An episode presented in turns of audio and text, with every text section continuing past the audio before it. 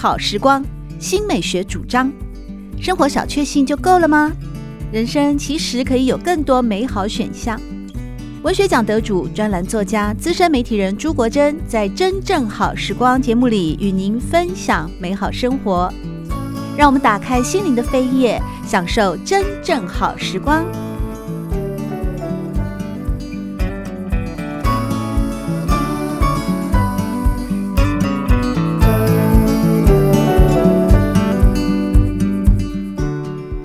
朋友们好，欢迎来到真正好时光，我是朱国珍。在今天，我们邀请到的是北教大的教授杨宗翰老师，他今天呢为我们带来的是最新编选出来的台湾新诗史，是与孟凡老师一块儿来合著的。宗翰老师您好，哎，国珍好，各位听众朋友大家好。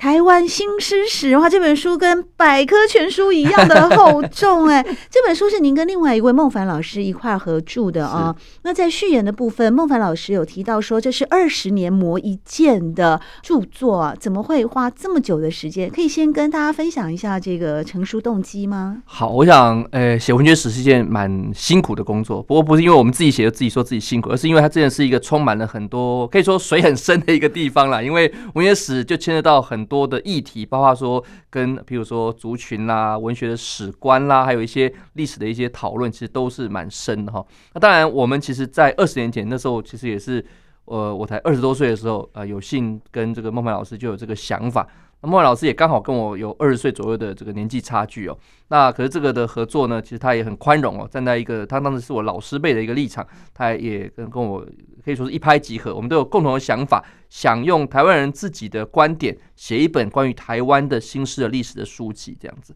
那其实一开始的合作其实是很顺畅，所以我们其实在二十年前呢，从要说做这个事到列出计划、列出纲要以及实际的边写边发表。我们其实是每个站是边写边发表的，大概在前三四年都非常顺利哦。后来当然遇到了几个变化，第一个是呃，各位知道在学术界啊，其实也是有他的工作要做哈。那我们所谓的升等啊、教学啦、啊，还有一些辅导的工作，其实也蛮重的。那时候莫凡老师也是进入这个一个体制之中嘛。那我个人，因为我那时候还要解决我的兵役问题哦，我跑到菲律宾去当了两年的替代役这样子。那二方面，我后来又回来台湾之后，又进入这个产业界，在图书出版行业做了蛮多年的事情。所以其实讲到最后，只能说这个我们当时没有好好掌握到这个时机哦。二十年虽然磨一剑，不过中间有。有几年是比较没有在做这个事，不过呢，没有写不代表没有在看。其实写文学史花最多的时间是在看，我们要看我们所关心的、我们所热爱的、我们所想讨论的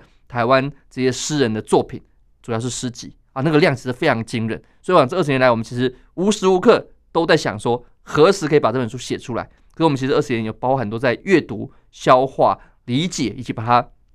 思考怎么谋篇布局之上，这样其实写的速度其实算是，呃来说并不是那么久。我们真正的把呃，就像我们其实是在去年。大概在七八月暑假期间，我们两位都已经把我们这个总四十万字的书稿很完整的交给了出版社联经出版公司哦。那原本这也是个小故事，我们都以为说这个因为这本书比较厚重嘛，我们想说可能在呃台北书展的时间来做一个比较大的一个呃出版的一个活动，所以大概原本是预计在明呃今年度，我们去年就交稿了嘛，因为今年度也许一月就有机会因为书展而呃一起出版。没想到书展 后延期哦，我们也算是书展的这个呃另类的一个受灾户吧，移到五月，所以后来我们就顺势这个书在五月出版。那书稿是蛮早交的，不过也还好，这个时间让我们有比较充足的时间做校对、做整理，甚至做了我觉得出版社花了很多心思，找了两百张。蛮这个不呃比较不容易看到的，比如说书的封面，还有一些啊、呃，比如说可能是当初发表日本统治时代日治时期的这些或日据时期当时这些所谓的这个呃原本发表这个刊物的一个一个样貌，我想这还是有一些历史性的一些价值跟纪念的意义啊。确实，在书里面啊，就像刚才杨宗翰老师提到的。还收集了呃非常多的作家年轻时候的照片，哦，对对，这我们特别特别想的。对这些诗人，甚至说包括这些诗人的第一本诗集的书的封面，都全部在这个台湾新诗史里面哦。呃，除了丰富的文本的提供之外，也可以让我们一窥啊，早期的一些诗人作家们他们年轻时候的容貌，以及现在的一些不一样的变化。那说到这个写作的一个年度或时间的象限啊，在导论里面有提到。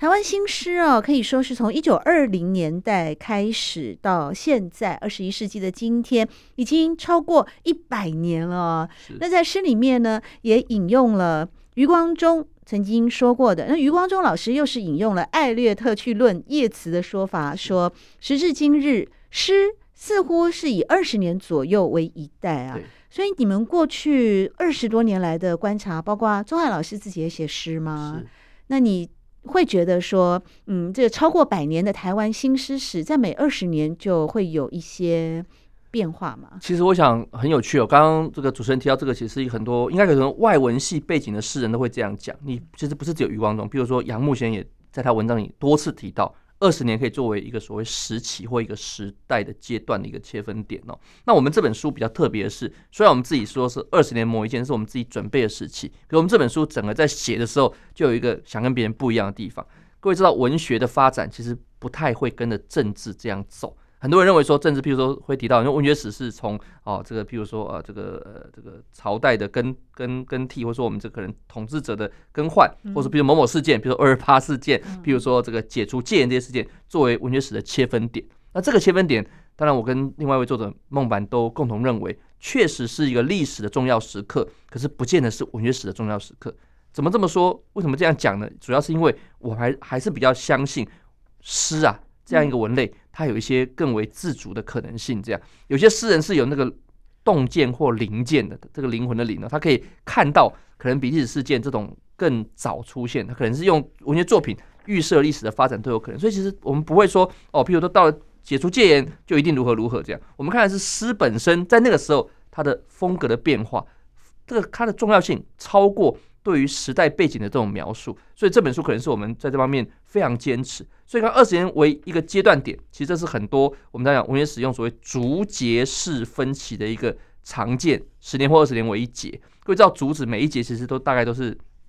等距的，这个有一节一节哦，这个一节一节分法，这种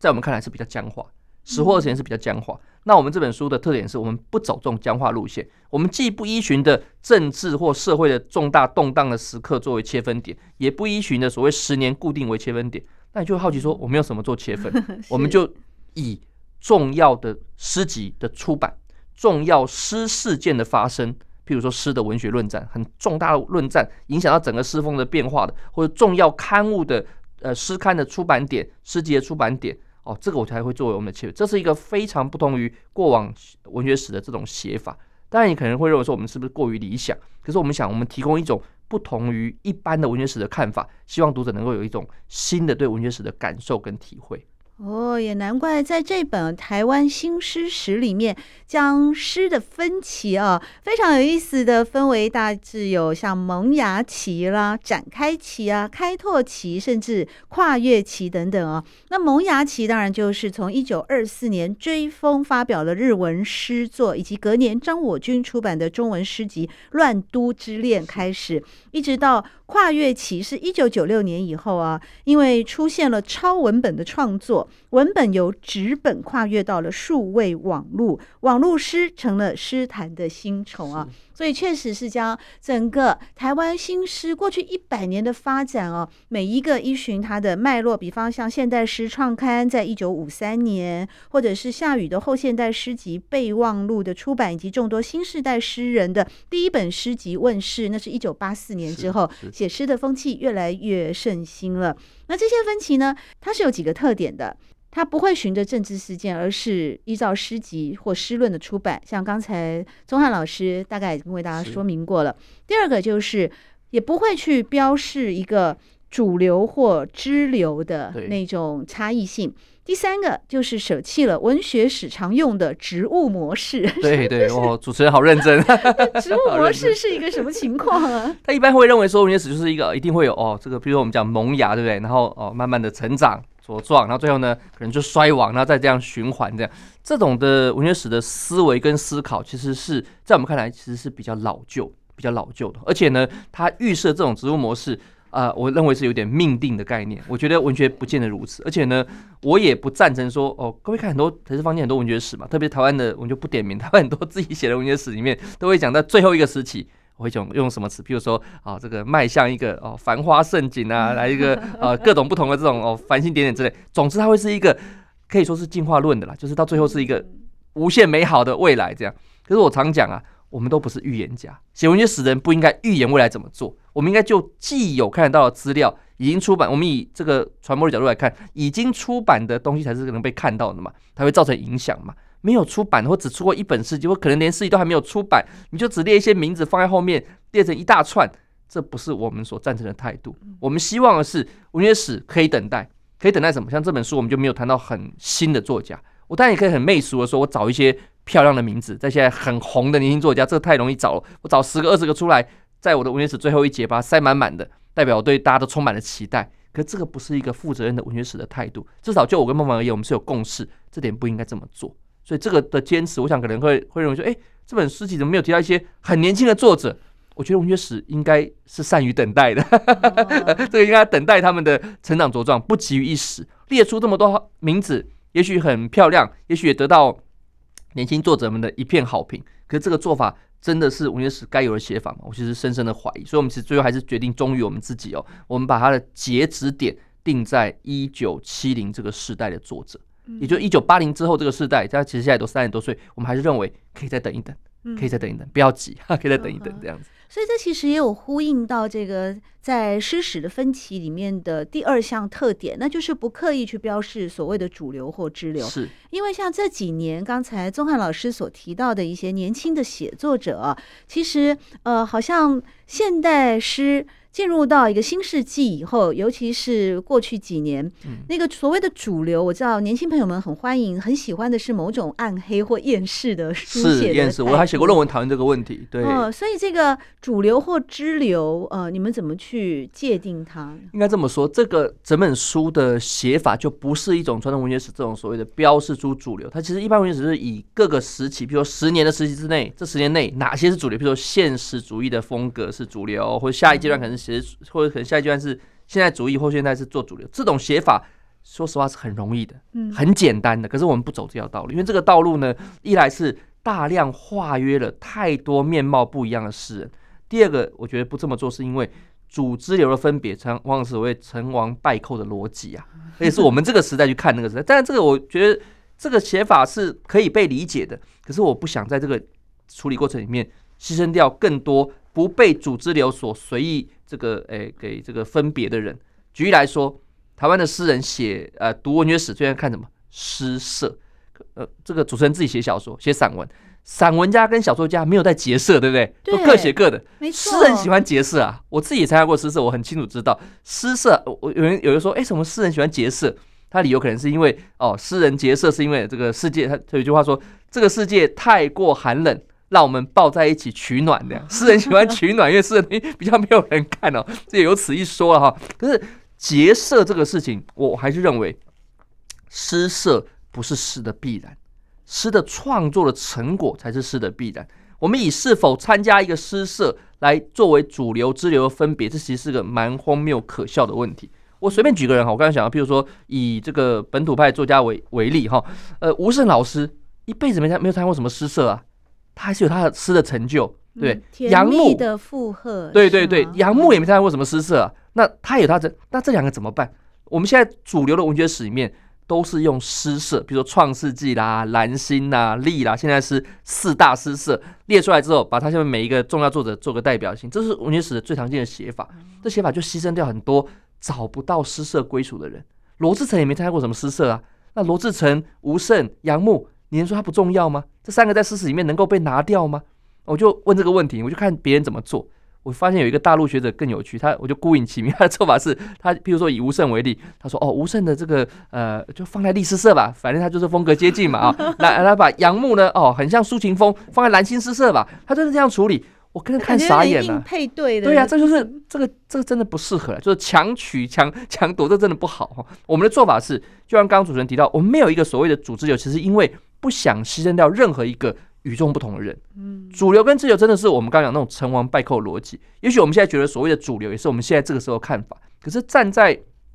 诗史立场来看，我们应该让诗回到它的本位去。我们就以他出的诗集，就是我在那个传播角度来看，诗集是能够流传的东西嘛？这个比哦这种很很，比如说获得什么文学奖，我觉得更有效果。站在我们的角度是这样去看，所以我觉得很很多人会认为说，这本这个文学史怎么跟别的不太一样？那我觉得这是各位不妨把它当成一个特点，好坏与否、优劣与否，我们不敢讲，不过这是个特点。这个写法让读者重新认识。当我们放掉一些文学的所谓的桂冠，某某讲某，因为这些诗人得当然讲很多嘛。我当然列出来的话，这个书可能就不止四十万字。可这个写法，我认为对呃文学史读者来说是一种负担。诗讲的给予与否有很多所谓的可以说是政治或者有一些权力的分配。可是呢，诗的作品是最真实的东西，我们去直接面对作品，这是我们的主要态度。对。台湾新诗史这本书总共有四十多万字，诚如刚才杨宗翰老师在节目里面和大家分享的，同时它就是一个。记录了台湾新诗的文学史啊。那说到文学史的话，它一定会有某种史观啊。书里面也引用了法国上世纪的著名文学史家朗松，在他的文学史方法里面有提到说，我们啊，文学史家的对象是过去，但这是今日依然存在的过去。文学这个东西既是过去，也是现在。所以杨宗翰老师就在呃导论的时候有提到，因为他同时要面临过去、现在以及当下。所以有的时候你呃会受到一些干扰啊。对对，这这太有趣了哈。不过我先讲一下，因为这本书因为是我跟孟凡老师合写，那我们其实是一三五七呃这几章是由他单独章是他写。二四六八是我写，这样讨论这个部分当然是孟凡老师写。不过当然我们写之前都有一些沟通，其实大家都，我们可以我们两个其实也蛮有趣。虽然有二十岁左右差距，他其实是我的师长辈，可是其实我们也很尊重对方。当然这方面也很蒙他厚爱，也没有修改。我们基本上没有怎么修改对方的东西。这样，那刚才提到这个，其实孟凡老师写这一段太有意思了。我们在出版前，光是目录啊，这个放在网络上，因为这个书讯这些网络书店会先登在。呃，出版之前就会先登出书讯来嘛，就很多人有意见，那这个干扰当然就非常明显。譬如说，最常见的是私讯也好啦，或者致电也好，就告诉我们说，为什么有这个人，为什么没有我？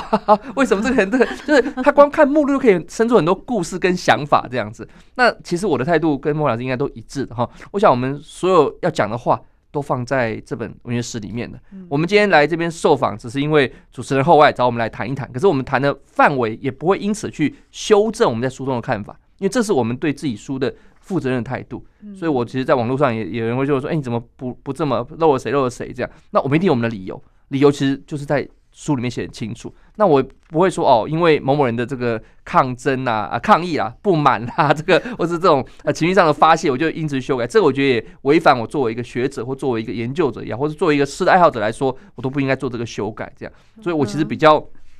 我我觉得这种人都有他的，因为大家都在文坛行走嘛，都有我们认识的一些朋友，当然会有一些不同的意见。这样，可是我觉得还是一样，我们把我们的菜端出来。那至于说好不好吃，你想不想吃，你最后愿不愿意买单，那是看读者每一位读者或者每一位诗人自己的选择，我们都尊重这样。我也不会因为这样我就跟谁都致歉说，哎呀，怎么不好意思没有写到你这样，这违反做文学史研究者的一个一个态度。我们其实把自己当做文学史家来看待，我们有自己的一种呃。该有的位置，该有的态度。那这个态度跟位置，我觉得到目前为止，至少我们出来之后，不管别人怎么样的，有什么不同的声音、不同的评价，我觉得我们还是保持一个还是相对可以被接受的态度啦。对，而且。非常值得被肯定的态度啊！特别是两位老师杨宗翰以及孟凡老师，在台湾新诗史里面花了这么长的时间，搜集了这么多的资料，以及阅读了应该有成千上万的诗的作品，还有诗集之后呢，为我们完成了台湾新诗史，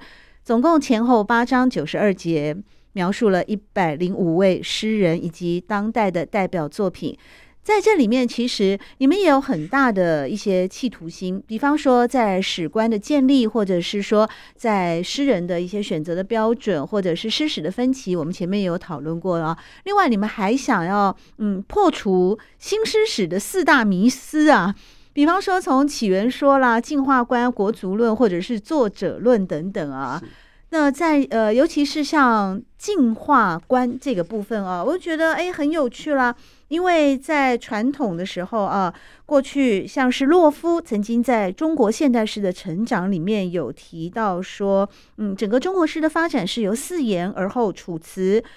楚辞而后五言，五言而后七言，古诗而后律绝，律绝而后词曲，近代则由白话诗、自由诗以至今天的现代诗。原来。嗯现代诗还有分成白话诗、自由诗跟现代诗等等，所以这个诗的一个演变或者是脉络，基本上在台湾新诗史里面也是成立的吗？应该这么说，就是洛夫他是提出他的一个观点，其实到最后你看得出来，写这些文章的人就想证明自己的存在，自己是一个最后的王者，叫成王败寇的逻辑嘛哈。那在我们来看的话，其实我们就是因为我们比较后面了，我们这本书的出版日日期是二零二二年，那我们从想写这本书是大概二零零二零三左右的事情。这二十年来，其实我们也看了很多这样的例子，所以这本书本身我们也尽可能把呃在我们的字数范围之内可以做的是。把各种不同关于诗的概念，在诗里面尽量的做到引介或者以及评价。可是我们也不，我们还是有所取舍。譬如说，啊，其实台湾不是只有我们这本诗史嘛，前面还有张双英教授跟郑慧茹教授两位的诗史，分别在二零零六以及二零一九年这个时候出版。这样，他们都比我们早出版。可是呢，在这两个诗史里面，他们可能都想要做的事情。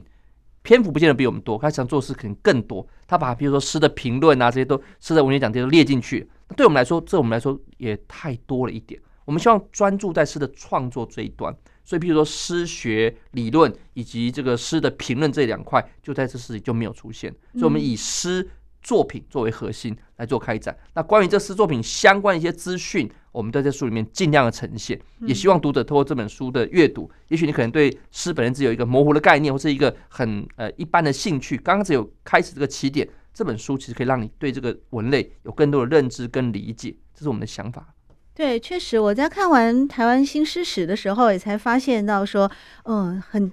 清晰的为我们整理出来了，在过去一百年的整个台湾的现代诗的发展哦，以及我们现在很耳熟能详的一些诗人，像是陈玉红老师，原来他出道的很晚哦。对，嗯，这个都是在这次我阅读台湾新诗史里面哦所学习到的新收获。然而，在这本一个新诗史的书写里面，其实像你们的立场是很明确的，嗯，因为。在书里面也提到啊，一九五零六零年代西方新兴的各种文艺理论啊，就像刚才宗汉老师有提到说，其实新诗史在过去啦，呃，两岸的有许多学者啦、作家啊，都。致力于对过现代诗的一个呃不同的视角来去做归纳整理或者是记录。那有些可能就比较偏重在一些文学理论。那文学理论就很多了，像什么结构主义、叙事学、现象学、诠释学、美学、女性主义、后殖民、生态批评。哇，在这么多的那个理论的呃排山倒海的冲击之下，你们如何去坚持在台湾新诗史里面的书写定位呢？是这样的，因为其实也很有趣哦，因为我们两个作者本身的背景呢，其实都不是那么的纯文学。这样讲应该也没有错，因为孟凡老师自己是台大三民主义研究所的博士，那当然他的主要的这个自学背景还是以社会科学为主哈。那我个人虽然是在文学系、中文系所出来，不过其实我的兴趣之另外一端。可能对其他方面可能更有，比如说传播也好，社会学也好，有我的自己的兴趣跟我的一些主张。可是我们在写的时候，都反而是哦，放弃了这样一个角度跟立场。为什么？因为如果我们今天写成一个是，譬如说把诗史依附在某种社会学背景的下面去谈，或把诗史依附在某种传播学下角度去看，会跟这本书完全不一样面貌。那我们。比较反而是坚持说，让既然有之前做过那么多的，譬如说看陈方明教授他们写过一些台湾新文学史，他们的地方就有蛮多是跟这方面就比较贴近的去谈，所以我们刚好相反，我们希望把焦点回到诗本身，回到对作品的好坏高下的判断，这点我觉得我们是做得到的。我们两个对这也是有信心的，因为我们也看了太多既有文学史，他们在这方面做的就比较可惜，大家可能偏重点不同，他们可能偏重的是譬如说用文学作品去证明。某某史观或某某政治观念的这一种这个的这个这个立场哦，这种当然我们尊重，可至少我们这本书里面，各位如果有看过的话，像主持人那么认真看就知道，我们其实这里面尽可能把这一块给移除掉了，并不是说我们不政治。我刚刚讲，孟凡老师跟我的背景是更对政治这个背景更了解才对。可是我们在这方面想做一点不一样的东西，让文学的评论、文学史的讨论回到对文学本身、对作品的尊重，这才是对诗人跟对诗最大的尊重，不是吗？嗯。那另外一点是我们在用字遣词上，我们有一些我们的可以说是微言大义吧，这样讲不会不会有点夸张哈？因为呃，我想现在的坊间比较流行的词汇其实蛮多，比如说我们现在以前讲我们的日本的统治台湾的殖民时期，我们以前都惯用日。剧嘛，哈，那现在这个坊间最常用就是日志，哈，日志到处都日志，哈。那至于说我们对岸哦，一般叫做中国大陆，宪法叫做中华中国大陆，哈。那这个现在的电视台有些直接讲中国，哈。可是我们觉得这方面我们还是有我们的坚持跟主张，所以孟凡老师跟我都是很统一的，很也很要求我们自我要求也好，在出版的时候也自我校对做的非常精确。整本书里面我们就用日剧而不用日治。我们用中国大陆而不用中国，我觉得这个是我们的态度跟立场。这样，那这个立场跟态度，你各位也不要觉得很政治，我们只是把这个回到一个该有的面貌上去，站在这个统一立场上，我们不纠结在说哦，到底是不是啊？这个我觉得有很多问题已经解决，譬如说，呃，我对很多人喜欢讲嘛，就是台湾文学史就要证明这是台湾的文学，不是中国的文学。这是当然，这有什么好证明？这不用证明的东西。可是很多人很努力去证明这些东西，我觉得这有点这个循环浪费时间了。这本书七百多页，四十几万字，我如果花五万字、八万字谈这个问题，我是对读者的不敬啊！因为读者已经很知道这是一个基本的 common sense，我还去证明它干什么？这样，所以我们在我们的立场之上，我们把宝贵的篇幅对其中一百零五位诗人，呃，这个认真的评论、认真的讨论、认真的定位。都放在他的作品之上，对他得了什么奖啦？他有什么样的功绩？他的背景，除非像席慕蓉这种类型，他确实有蒙古这个背景，他跟他作品有关，跟作品无关的，我们尽可能都不谈。这可能是我们这本书也可以说比较怪异的地方。可这怪异，我觉得没什么不好啊。难道我们读一本诗史只为看它是一个政治史或经济史的附庸之作吗？我想我们都是，我跟主持人都一样，我们是文学人，文学在我们心中是有崇高地位的，不应该被贬到政治或呃所谓的社会经济史的。之下，文学史它有它文学的重要性。文学史不谈文学，谈什么呢？所以这是我的态度跟立场。对。刚刚也有提到说，在这一次呢，杨宗翰老师和孟凡老师呢共同编撰的《台湾新诗史》当中，想要破除的四个迷思，其实还包括了作者论啊。就文学研究而言呢，这个作者论是一种文学的外部研究啊。呃，其实文学史要撰写的，嗯，这种作者论的作者论的迷思呢，呃，是在史家在品评作品以及为作家定位的时候，好像会比较过度轻。倾向于作者个人的背景，例如像叶石涛过去所著作的《台湾文学史纲》啊，每一章里面呢就很专注的去介绍了作家生平的简介等等啊。那在台湾新诗史嗯部分呢，其实就试图要摆脱掉这种太多属于作者本人的外挂城市。对，甚至可以说我们不谈这个，不谈不代表是忽视，而是说我们那些篇幅，各位现在网络的时代，你要看那个作者作家资料，你自己上维基百科可以找一清二楚。我也可以很聪明的说，这只有四十万字，我可以写个六十万字，我塞二十万字，这个这个做法费有多吗？这这这个也许版税多一点，可是这个做法真的对得起读者吗？我认为这个太看清了我们这个时代读者对资讯的了解能力。他要看的是这本书的两个作者对这个诗人的定位，再是他的。他想看的东西，你去描述他出过什么书，在什么时候做了什么事，他 得了什么文学奖？对，这到底要干嘛嘞？我如果今天是读者，我说我花了这个钱买这本书，我看这些资料都是网络上找得到，而且是随意可得的，这是没有没有什么判断的这个这个必要性的时候，何必列出来？所以我这方面我其实蛮坚持的，所以这方面也真的是主持人看的也是很细啊，就确实是我们的一个坚持。另外一点是作者论的反对他的理由之一在于，我们不相信作者自己说的话。这本书里面，我想你可以找出来，这一百零五个作者里面，我们极少极少，几乎非常罕有的引用作者自己说的话，几乎不引用。为什么？因为我们认为，呃，讲的主持人写小说嘛，小说家有时候会说，我们喜欢撒撒小谎这样子。这其实不是只有小说，都一样啦。对对，修辞要修修辞，就是就是应该说，作家都会修改自己的身世，很正常嘛。我们把自己的这个讲的更好一些，这样。所以所谓的访谈。可以作为书迷对作者的一个参考，可是我们是文学史家，史家不应该这么相信这些东西。作者之后的呃所谓的受访的一些篇章也好，或他自己讲一些对自己的创作自述也好，我们都认为在文学史的这个判断的基础里面，他应该不是那么的被当做重点来采用。我们相信的是作品中告诉我们的讯息，而不是作家访谈他跟受访啊，他跟这个邀访者所讲的讯息，或者说也不是说他自己写的所谓创作，这只是作为参考。就是这些字数也好，是一种所谓诗观啊、诗人里面这种参考，在我们书中，我们把这些都放弃掉。那这个写法其实说实话是比较辛苦的。我如果今天刚讲，我多引一些作者的基本背景、出版过的书目，对不对？出版社怎么写一写，然后他的这个诗观写一写，这本诗这本诗史不会是我写到六十万字轻而易举。可是对读读者来说，读这干什么？而且我们也失去了我们作为一个史家的判断的一个基本功夫。我们要证明的是，我们是有判断能力跟定位能力，而不是说我们会。做文操工的工作，那太简单了，做这干什么？是在今天真正好时光，我们邀请到的是台北教育大学语文与创作学系副教授杨宗翰老师，来跟大家分享的是他与孟凡老师共同著作的《台湾新诗史》。在今天第一阶段的节目当中呢，宗翰老师也不断的强调，《台湾新诗史》当中选择以文本啊作为一个研究的。方向，或者是聚焦在一百零五位诗人的作品里面，所以我们在第二阶段的真正好时光就要深入呢来谈一谈，为什么会有一位诗人可以从展开期一路到跨越期，连续在台湾新诗史里面被提到了四次，以及当代的女性诗人是从什么时候开始萌芽创作，以及后续的影响力。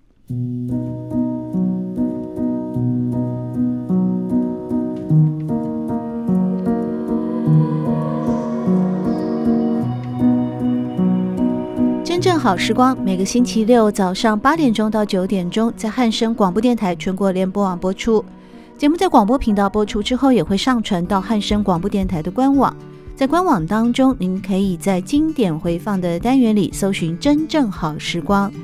随时收听到国珍为各位制作的精彩内容。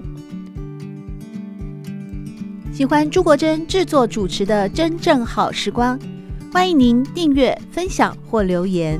随时保持互动，一起共享美好生活。